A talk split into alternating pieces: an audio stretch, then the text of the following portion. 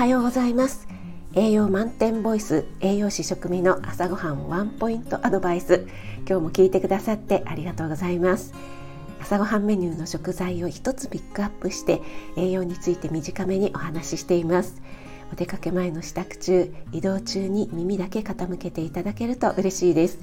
夜は今まで通り簡単聞くレシピ調理法食品の効果効能について放送しています。はい、今日の食材はスナップエンドウです。皆さんスナップエンドウをいつぐらいから食べ始めましたか？私はねちょうど息子がお腹にいる時なので22年くらい前ですかね。家族であの会食をしている時にスナップエンドウが出てきたんですね。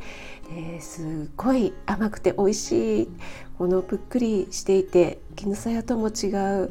これは何だろうって思ってお店の方に尋ねたらスナップエンドウって言うんですよって教えていただいたのを覚えているので多分それが初めてだったような気がします。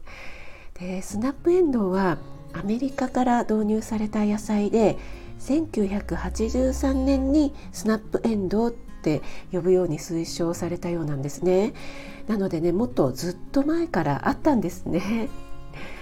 スナップエンドウは野菜の中では炭水化物がねやや多いんですがビタミンミネラル類が本当にバランスよく含まれています。特にビタミン C とカルシウムが豊富なのでこれから旬を迎えるスナップエンドウ、えー、楽しんでいきたいと思います。あなたが美味しく食べて美しく健康になれる第一歩を全力で応援します。フォローいいね押していただけると嬉しいです。4月12日月曜日。1週間の始まりですね。今日も良い一日となりますように気をつけていってらっしゃい。